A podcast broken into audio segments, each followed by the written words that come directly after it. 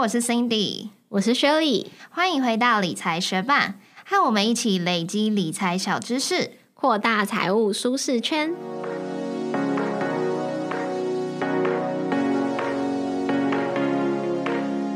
在节目开始之前，我们要来念一则学伴在 Apple Podcast 上面的留言，他的名字是 A 七五一三一九八，他说非常喜欢这个节目，大感谢。五星推荐，亲切又清晰的说明，简单易懂，声音好听，惊叹号！谢谢这位学伴特地去 Apple Podcast 帮我们五星推荐，我们会继续努力把资料整理的更清楚。那有什么想知道的、想了解的议题，都可以去 Instagram 私讯我们哦。节目准备开始喽！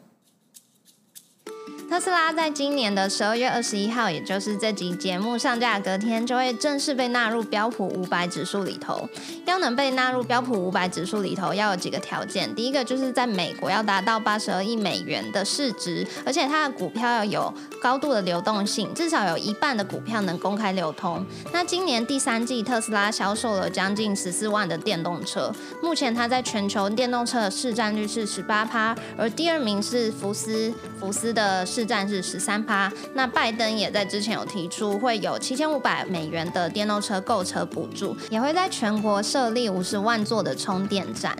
最近如果大家有去看一些新的建案，也可以发现新社区的停车场常常都会有电动车的充电座，说不定你的邻居、同事或者是正在收听节目的你也拥有一台特斯拉。那趁着现在时序走进年底，是一个总结归纳、展望新趋势的好时机。我们就邀请到富国账户的创办人兼财务长 Cloud 来跟我们分享电动车的趋势。如果要继续关注，可以注意哪些指标数据？那如果真的判定值得上车，除了几个国外响当当的大标的以外，我们身处供应链要角的台湾，投资人还有哪些选择？Cloud 还有很特别的经历，是他曾经在中华开发担任创投经理，管理数十亿的资金，现在也在富国内部带研究部门。让我们来欢迎 Cloud，欢迎，谢谢谢谢。那回到今天的主轴。电动车趋势，虽然我们统称电动车，但实际上电动车有分几个种类嘛，像是 Tesla 这种就是纯电动车，那有像 Toyota Prius 这种油电混合车，那另外有听到像是插电式油电混合车、燃料电池电动车等等等。所以其实，在刚开始准备访港的时候，我一开始也被不同种类的电动车搞得有点晕头转向。所以在正式进入今天的主题之前，可以先请 Cloud 简单介绍一下不同种。类的电动车，它们的差异在哪里？帮大家解惑一下吗？好，那我这边就快速说明一下。其实，呃，简单来分，电动车其实就是分两种，一种是纯的电动车，一种就是混合动力的电动车。那所谓混合动力的电动车，其实又分两种，一种是它同时有引擎又有马达，所以它可以切换说用马达来带动，或者用引擎来带动；或另外一种，它其实加油只是加进去变成一个呃发电的燃料。然后还是带动发电机去充它的电池，然后再去带动马达去驱动这个车子。其主要的来分就是这两个。那刚才有讲到所谓插电式的混合电动车，就是它呃是 hybrid 的，但是它是可以插电去充电的。我来帮学伴整理一下刚刚 Cloud 跟我们分享的资讯好了。所以电动车主要是分成纯靠电池电力运转的纯电动车 （electric vehicles） 以及燃油引擎搭配电池一起运作的油电混合车 （hybrid electric vehicles）。跟另一类是可以外接充电插电式的油电混合车 （plug-in hybrid electric vehicles）。老的投资经验这么丰富，可以跟我们分享一下为什么我们需要关注趋势？为什么电动车值得我们关注呢？哎，好，其实对我来讲，我觉得生活就是投资。那投资其实不同于单纯的交易赚价差，或者是说跟着消息面找投机的机会。投资的机会往往就是发生在生活的大小趋势当中。有些趋势其实相对好，可以做判别跟确认的。所以，我们常常说，人无法预测明天或后天的股价的变化，但是对于已经成熟的一些趋势，其实一般的投资人是反而有能力去预测的。那每个时代其实都有这种机会给那个时代的投资人。所以我这边常常举的一个例子，大概就是我大学的时候刚开始做投资的时候，其实我投资的第一家公司叫美利达，不晓得两位有没有听过，就是做脚踏车的。有，我家就有美利达脚踏车。对，那那个时候大学就是。因为一进了大学嘛，就开始要骑脚踏车。然后就发现说，哎，其实脚踏车这个产业台湾其实蛮强的。那包含美利达、包含巨大，当时都是在世界都很知名的脚踏车的制造商跟品牌商。所以那时候我就投资了美利达。那其实在我念大学那个时候，其实有一个很大的典范的转移，就是脚踏车从我们大学那种代步的工具，它变成一种呃时尚生活、生活呃样貌态度的一种代表。就是大家不把脚踏车变成是代步工具了，把它变成是周末的运动的这个工具，然后一种 lifestyle 的一种展现。所以呃，当时我投资美利达大概十几块钱，然后涨到二十几块钱，我就很满足的把它卖掉。但其实我错过的是一个更大的趋势，就是世界上有更多的人在骑脚踏车，更多的脚踏车会被需被需要。例如说我们现在看到 U bike 这样子的一个现象，所以美利达跟巨大后来都涨破百。就是涨了好几十倍，好可惜。对，所以，所以，所以，我想谈的就是，其实投资很重要的一件事情就是关注趋势，那抓住这种每一个时代的机会，进而深入研究，就有机会顺着这个势赚到钱。那电动车为什么值得关注呢？因为这就是我们现在站在这个时间点，大概可以非常确定的未来。我想也是两位今天要找我讨论这个主题的原因。也就是说，十年后的马路上，电动车的普及率。可能就像二零一零年左右的智慧型手机一样，它是一个从呃我们那个时候二零零七零八的时候，可能你有一只所谓的钻石机，不知道你们听过 HTC 钻石机就已经很了不起了。到现在人手一只钻石机，那现在其实好像开 Tesla 很 fancy，但是十年或十五年过后，会发现路上其实可能大部分都是电动车。所以如果我们可以确定这件事情一定会发生，那么现在进行投资布局就是一个很好切入的时间点。OK，所以这是我想要分享，就是说为什么投资跟生活它是一体两面，它是分不开的。对。那除了我们节目一开头有讲到 Tesla 要被纳入 S M P 五百指数，那各国政府也陆续寄出棒子与红萝卜，就是针对电动车给予补助啊，或者是预告在未来将对燃油车管制。例如说，挪威、荷兰，他们就预计在二零二五年全面禁售燃油车。那英国他们则是打算在二零三零年前禁售燃油车。中国则是要求车厂必须生产一定比例的新能源车。日本的经济产业省也提出二零五零年。新乘用车全面电动化的目标，那台湾则是预计在二零三五年禁售燃油机车，二零四零年禁售燃油汽车。可以跟我们分享一下，在你们研究的过程中，还有什么其他的观察吗？其实 Tesla 列入 S M P 五百这个议题，其实有非常多的报道或相关的 p a c k a g e 在讨论。那细节我们这边就不展开。那其实就我来看了，Tesla 纳入这个。S M P five hundred 是必然的事情。那因为 S M P 五百指数的核心就是要选出有具有代表性的美国公司。那以 Tesla 现在的市值或当时要被选入的市值，其实都已经非常的高了。那编这个编辑 S M P 指数的委员，如果不把它列入这个指数里面，我觉得是蛮有问题的啦。所以这个事情我们当时当时是认为是必然。那回过来看这件事情的重点，其实应该要看的是。S M P 五百是全球最多资产最终的指数，所以当 Tesla 列入之后，会迫使这些主被动的基金，它要补买 Tesla 的股票。对，所以出估可能会需要买超过七百亿美金的这个 Tesla 股票，那这些资金就会推升，进一步推升 Tesla 股价。所以我们也看到最近这个现象的已经陆续在发生。但是其实这种推升其实有非常大的一部分是来自于资金行情以及被动指数它不得不买进而造成的一个推升。所以我们来看，目前 Tesla 市值已经远远超过其他传统车厂，例如说我们比较耳熟能详，例如说 Toyota 啦、GM、Ford 等，甚至把它跟传统的龙头产业，例如说交生啊、沃尔玛啦、Visa、P N G 这些公司去比，其实 Tesla 都不遑多让。那回过来看，它其实已经快要追上一些新兴的网络公司，例如说阿里巴巴啦、Google 啦这些公司。但是其实不管是从传统车企的角度，或者是从网络公司的这个 user base 的估值的方法，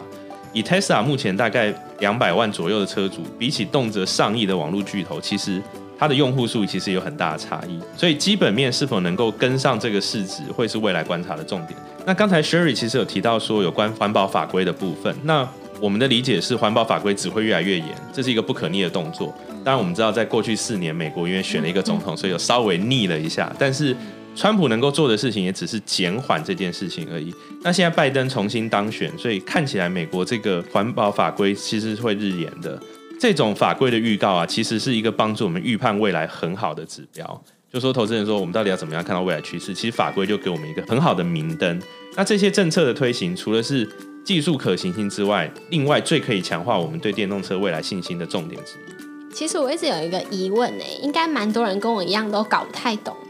不太清楚，所以不确定是不是要很用力的支持这波趋势，是因为就想说，如果我们持续用燃煤的方式发电，那我们用电动车真的会比较环保吗？OK，这个问题问的很好，其实是会的。就是说，因为传统的这个发电厂，燃煤的发电厂、火力发电厂，它是集中去发电的，那它在这个火力发电厂就可以精准的去控制它的参数，让它的发电效率达到最高。但是内燃机的这个引擎，它是装在不同的不同车上面，然后在不同的地方，在各个马路上跑，所以它的工作环境、温度、气候，其实它都没办法控制，所以它没有办法确保说它的这个内燃机是永远运作在一个最有效率的这个参数上面。那集中的这个发电机，它就可以尽量的去做到这件事情，所以它的效率还是会比较好的。那这是第一个。那第二个是因为电动车它是靠电去带动马达去做这个车辆的这个动力的输出。那这种方式其实比传统内燃机，就是烧这个喷油，然后燃烧，然后爆炸，就是大家知道事情成循环，然后再透过变速箱传达到引擎，其实是更有效率、更直接的。所以一般我们看变那个电动车，它其实不需要很复杂的变速箱结构。就是现在如果说你看那种传统的这种这种汽油车啊，肯定在谈说它是时速的变速箱，或者甚至 CVT 的无段变速。但是对于电动车来讲，现在现在后选那台可能就两段变速，所以它其实是用电去控制它的马达输出力道就可以解决。它是用电讯号可以更精准，不需要透过很复杂的机械结构。就另外一个点是，传统油车你无法做到说你，例如说我们常常就是会放油门啊或踩刹车，其实你喷出去的油烧掉它是收不回来的。嗯。但是电动车它可以做到是，你在放油门或踩刹车的时候，它是反向带动它的马达变成发电机，把电再充回它的电池。这是电动车才有办法做到的。就是油车是没办法做到这件事情，它油烧掉就是烧掉，它回不来了。所以整体来说，电动车的碳排一定是会远远小于传统的内燃机引擎的车子。所以总体来讲，它一定是会比较环保的。所以为什么有做电动车的，它就可以累积那个 credit？我不知道你们有没有听过，就是。碳排放对对对，它可以去贩售这个东西。就是有人在讨论说，Tesla 的营收有一很大一部分都是贩售这个碳排放量。没错没错，所以这这个 credit 其实它是一个 credit bank，它是可以累积的。所以 Tesla 就还有一有一些段比较环境保护的车厂，它就累积了蛮多这些点数，它反而可以把这些 credit 卖给比较没有这么环保的车厂。对啊，对。嗯，从传统车厂赚一波的概念，没错。所以其实核心来说，做电动车是肯定可以降低 CO2 的排放的，所以它才有办法去 earn 这个 credit。嗯，对。那以前很 ridiculous 的事情是，它是整个车厂计算嘛，也是有点题外话了，但是还是可以聊一下。就是 以前比较 ridiculous 是它整个车厂的计算，所以你会看到有一些车厂会推出那种真的零碳排放量的车子。脚踏车，所以你会看到为什么会有 B N W 脚踏车啊？真的没有开玩笑，他就是要去 balance 他的，因为他要卖一台 V 八 engine 的车，他就要搭配一台脚踏车，他的碳排才有办法去做 balance。那要不然他的这个就会很夸张，对啊。所以我这只是举一个例子啊。所以通常车厂在车型上面，他要去搭配。这是一个很有趣的小知识 哎。对，所以。所以其实这个事情是为什么谈说电动车，其实在二零二一年跟二零二五年会有一个比较大的一个变化，就是刚才提到说，第一个是二零二一年我们观察到越来越多的车厂推出这样的车型，那二零二五年的话，其实是呃另外一个关键节点，就是在法规上这件事情，在二零二五年刚刚提到说，蛮多的国家要去做这件事情，那所以这个会 push 整个产业的发展。那从数据来看啊，过去几年的电动车销量其实是一直在成长的。根据财团法人车辆研究测试中心 ARTC 的资料显示，去年全球的电动车，我这边讲的是纯电动车 EV 跟那个插电式混合动力车 PHEV 的销量哦，这两个销量加起来就有两百二十万辆。最大市场其实在中国，它去年的电动车销量达到一百一十八万辆。那虽然过去从二零一五年到二零一九年，这些数据显示电动车的销量是一直在成长，不过今年却因为疫情的关系，很多产业都关闭实体的商店，改往线上销售，然后很多厂房也关闭，所以今年车市也受到很大影响。电动车虽然衰退的没有就是传统车来的多，但是也是有稍微衰退一些些。不过我们可以预期说，其实电动车这个销量的趋势在未来一定是会。慢慢在往上增加的。那如果我们想要观察电动车销量的这波趋势，想要持续关注的话，我们可以观察什么样的面向呢？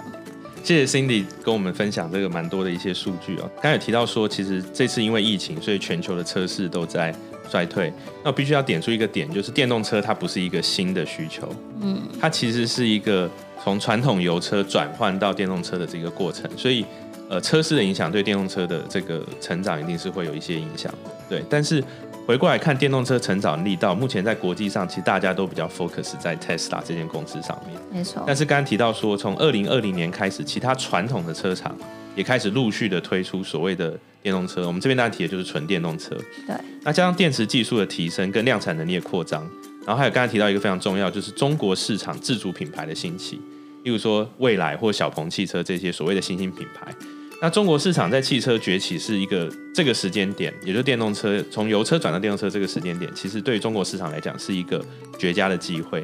因为电动车对于传统车厂来讲像是一个打掉重练的过程。嗯，那这个就拉近了中国的车企跟欧美一线有底蕴的大厂的距离。对于中国而言，这是一个千载难逢的机会，所以未来对于中国电动车的成长力道只会更强，不会更弱。那这是我观察的点。那如果我们要观察这波电动车的趋势是会真的改变我们的生活，还是雷声大雨点小的话，我们可以关注哪些指标跟消息呢？好，那就是回到我们刚才一开始提到说，生活投资其实最重要的事情就是要能够张开这个眼睛去看这个世界。所以除了非常硬的数据指标之外，其实我觉得更重要的是真正看到电动车的发展。那什么叫做真正看到电动车的发展呢？那就是我们反而要去看的是各式的汽车频道，例如说像有一些网站，例如说 U Car 啦，或者是说 YouTuber 就百卡 TV 啊、论坛、Mobile 零一等等，国内或是国外的，例如说像中国有时候有一个叫做大家车言论的一个频道，其实这些 YouTuber 或车评，他们是会去参加世界各大车展，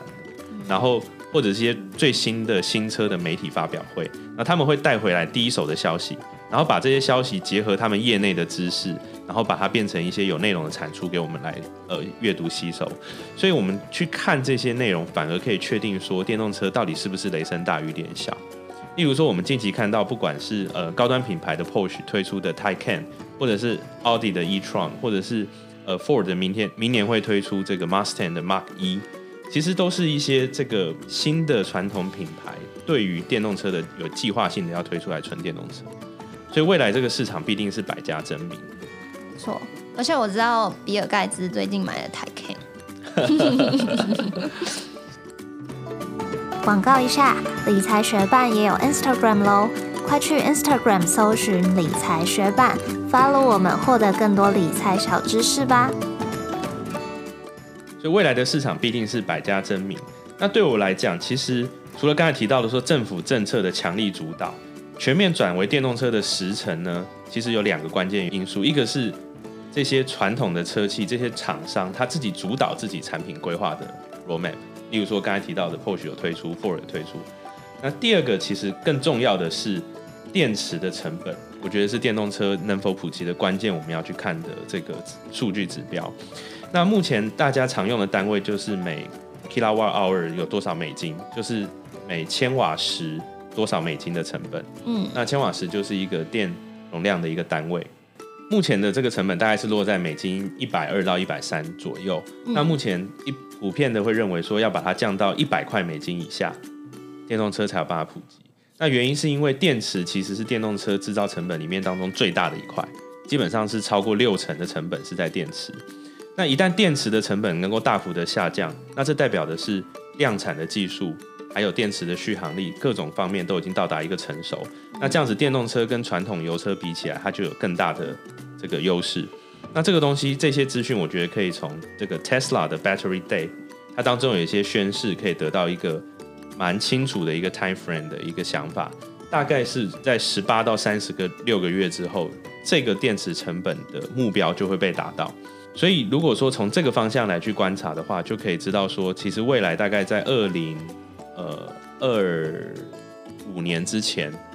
或者说二零二五年之后，等到这个电池达到这个刚才讲的这个成本的时候，它其实就会有一个比较大的成长。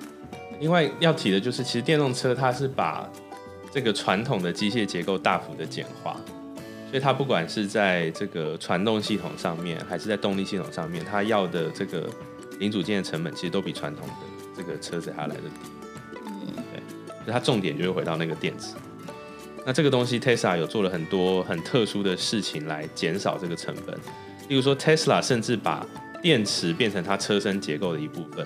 来降低这个成本。就以前传统的汽车是要底盘的，然后底盘上面再装电池。那 Tesla 后来是把这整件事情结合，就是我电池就当成我的底盘结构之一，来节省成本。那这个成本到底是要算到汽车成本，还是算到节省电池的成本？这个就是大家见仁见智。但结论就是它要把成本降低。那我们知道，成本降低，售价就可以降低。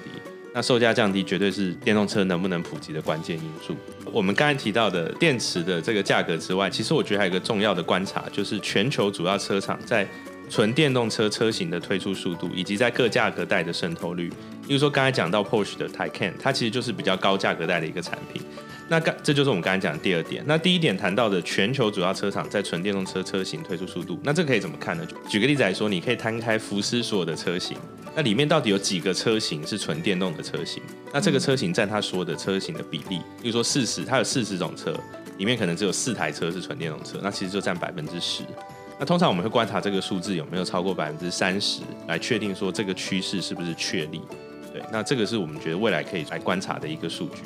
那经过上面的讨论，我们就听起来很确信电动车这个趋势在未来就是会持续向上发展嘛。那不只有讨论度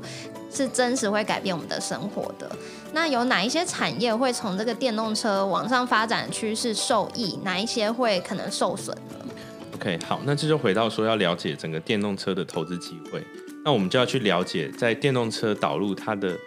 改变与不会改变的事情是什么？那其实电动车的导入最大的改变就是它的 power train 的部分。那其余可能是在刚才提到的车体结构跟复合材料的应用，这些会有新的需求产生，那就带来新的机会。所以我们常听到就是直接投资那个品牌车厂，例如说 Tesla 或是未来。但是其实除了直接投资品牌厂以外，另外一个可以注意的就是围绕在 power train 上面的投资机会。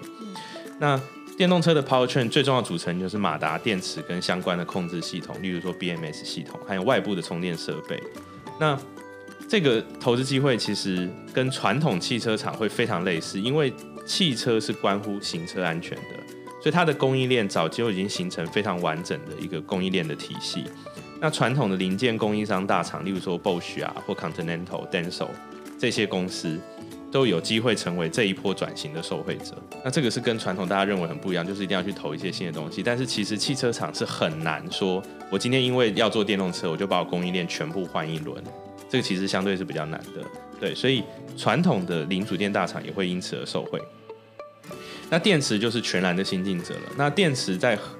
其实电池产业的核心会回到其实是量产能力跟成本控制这一块。所以这个基本上就是几个大厂的事情，就是除了 Tesla 目前有宣示说他自己做，不然其实就是松下、LG 这些事情。那我觉得对于台湾投资人来讲，这块是稍微比较难不触碰得到的，也不太建议会往这个方向去投资。那回过来说，刚才提到说不变的东西是什么呢？其实电动车还是需要轮胎、胎压侦测器、内装影音设备、雨刷、电动窗、airbag、安全带等。那这些零件其实就是台湾有许多厂商原本就是在这些零件的全球供应链里面。那这些当中的新机会是发生在哪边呢？其实就是发生在中国新兴的品牌的兴起。那对于中国的这个新造车势力，他们有培养自己原厂供应链的需求。那这个时候台厂的供应链就会有新的机会。就是本来台厂的供应链可能比较 focus 在售后市场，就是所谓的 aftermarket，就是 AM 市场。那因为中国有一些新兴的品牌，所以他愿意尝试新的这个原厂的供应链，他愿意给新的厂商机会。那这时候就有新的机会可以来做关注。例如说，宁德时代的崛起就是一个很好的例子，就是中国中国自己本土的电池厂的一个崛起。所以目前有很多这个全球零件百强的这个企业，那中国已经有十一家入选了。那未来这些机会，我觉得会持续增加。那这个就是一个机会之所在。那如果说谈到什么样的公司会受损失，那就是在这一波转型中不够快的公司。中国是全球最大汽车市场。那 GM 过去呢，就是通用汽车，过去也因为站稳中国市场而有一番的龙景。那这波的电动车转型，其实就是随着中国自主势力的崛起，很有可能会将过去传统车厂赶出去，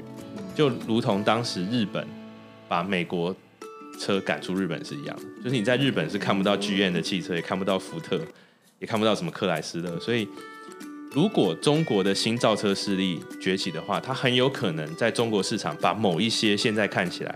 很好的这个品牌大厂，整个从中国市场抹去。那这件事情就会在这个典范转移的时间点，会变得风险很高。所以在这个时间点投资单一车厂，我觉得要格外小心。那这件事情有点像是，呃，当时这个常常举例就是柯达，哦，柯达在做这个底片，他觉得他做底片很厉害。当数位相机的这个产业兴起的时候，柯达不觉得他做这个底片有什么问题，他觉得这才是有温度的相片。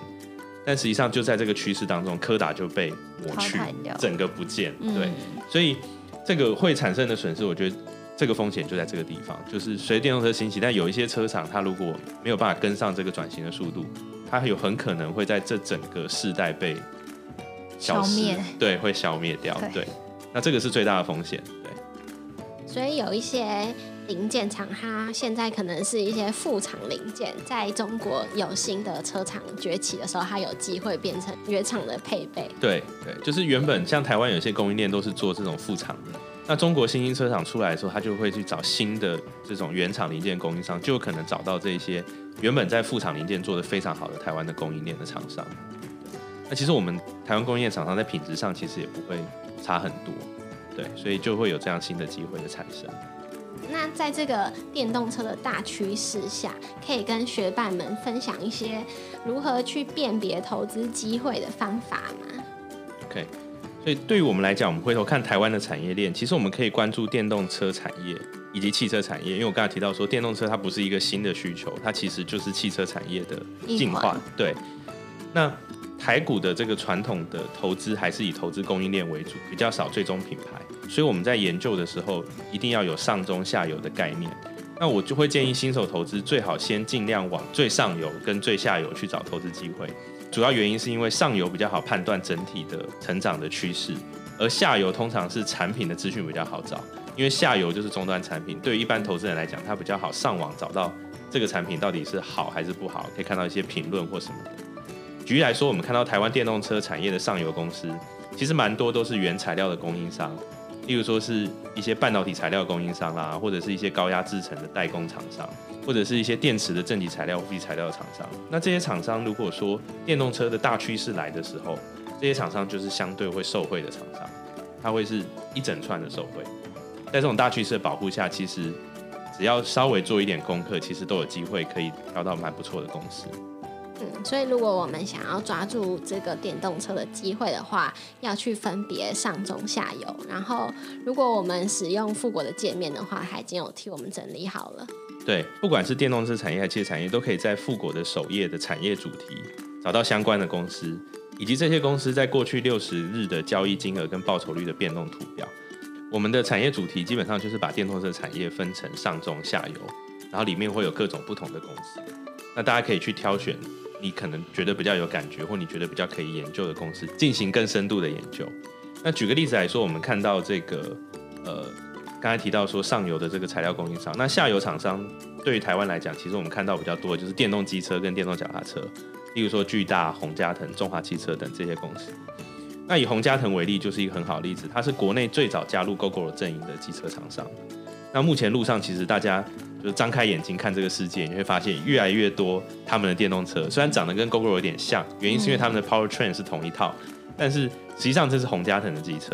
那其实你看到，就是从财务数据来看，它的营收也持续在增加。所以在现阶段呢，这种观察品牌厂的声量跟产品力这件事情，对一般的投资人来说，其实是蛮容易去做到的，也是比较好的一个投资的一个指标。从刚才那个例子，就是回到生活投资，其实投资的路还很长。那我们认为，其实投资最重要的是就是及早开始，但是也要关注自己的风险，量力而为。那欢迎大家下载富国的 App 来做投资研究。那我们也会实时跟大家分享趋势跟看法。今天非常感谢富国的 Cloud 来理财学伴跟我们聊电动车的趋势。如果对产业分析趋势有兴趣的学伴，也可以去追踪富国的理财果汁机，就是他们的分享的部落格，里面有满满的干货文等着你去发现。那或许有些学伴心中已经有一些理想的标的选择，那也可以透过我们的推荐码开户富国账户。他们的使用界面跟一般的券商系统很不同哦，里面的卡片功能深得我心，非常推荐大家去使用看看。我们的推荐码是 Money Mate，拼法是 M O N E Y M A T E。通过推荐码开户的学伴会额外得到一零八个富国币哦。谢谢你在忙碌的生活中愿意播出时间来和我们一起学习。如果你愿意支持我们把理财学版做得更好，邀请你在 Apple Podcast 帮我们打新留言，让这个节目被更多人听见。那如果身边也有想一起学习投资理财的朋友，欢迎你将理财学版分享给他们。我们的网站上会有文字版整理，想要收藏或是回顾，都欢迎你上去看看哦。网址是 MoneyMate 点 Space 斜线电动车趋势拼。法是 M O N E Y M A T E 点 S P A C E 斜线电动车趋势，也可以从节目的简介中找到网址哦。理财学霸，我们下次见，拜。你现在可以想到在你生活中发生过最好笑的事情是什么？最好笑的事情哦，哇，这题真的很难哎。好，那我就讲一个最近发生的好了，就是今天是聊这个电动车的这个话题嘛。那我我本人。就对车其实本身就还蛮有兴趣的，那我也会玩一些就是那种赛车的这个游戏，那我也会跟我老婆一起玩，那我老婆也会开车，所以有时候是她开车载我，有时候我开车载她。那我老婆对于方向灯这件事情是非常的严格的，就是啊本来就应该很严格啊，就是开车做任何就是转弯啊或者会要叫她打方向灯嘛，所以。有时候他就会一直提醒我要打方向灯，在很早的时候就提醒我打方向灯，然后我有时候可能会忘掉什么，所以我就一直很怕他念我方向灯，所以我就是很谨慎的在做打方向灯这件事情。然后有一次我有一天我跟他在玩赛车，然后当然我玩的比他好，然后他就一直就是你知道赛车如果油门加太加太大的时候会然后会弯不过去，就在原地打转这样。对。然后那赛车的游戏是你有可以回放的功能。然后可以回看之前，对对对，所以我们就玩完之后互相看各自的表现是怎么样嘛，对，认真派，对，就是认真看说，哎，你这个走线啊，你是不是外内外有没有走好，所以你可以好认真的玩游戏哦，复盘，对，然后我就对复盘。然后我就看看我老婆的那个动线，然后就发现她冲出车道，就是那个游戏，她就弯不过去嘛，开太快就冲出来。然后她回来的时候，她还打方向灯，然后我们就狂笑。我就说：“你在游戏里面还要这么认真打方向灯吗？到底是为了什么？”好注重安全，对，就是习惯。我说又又没有人，对啊，但那可能是游戏本来设计或什么，就觉得很好笑。然后我们两个就就直接爆笑出来这样子。我平常很少玩游戏，我第一次知道说赛车游戏居然还有方向灯这件事情。为什么他不能就是直接过去，不拿方向灯会扣分吗？不会啊，就是设计方向灯肯定打好细致。就是他他可能是游戏的设计。哦。对对对，就是你要从某个地方出来的时候，他就会帮你打方向灯，还是怎样，就看着就很好笑。还是里面有考驾照游戏，所以说你考驾照的时候需要打。不晓得哎，我就那时候看到就觉得天啊，真的是。真的是游戏也是为这件事情而生，对啊。那这边就提醒大家，就是转弯时候 你要打方向灯或变换车道的时候。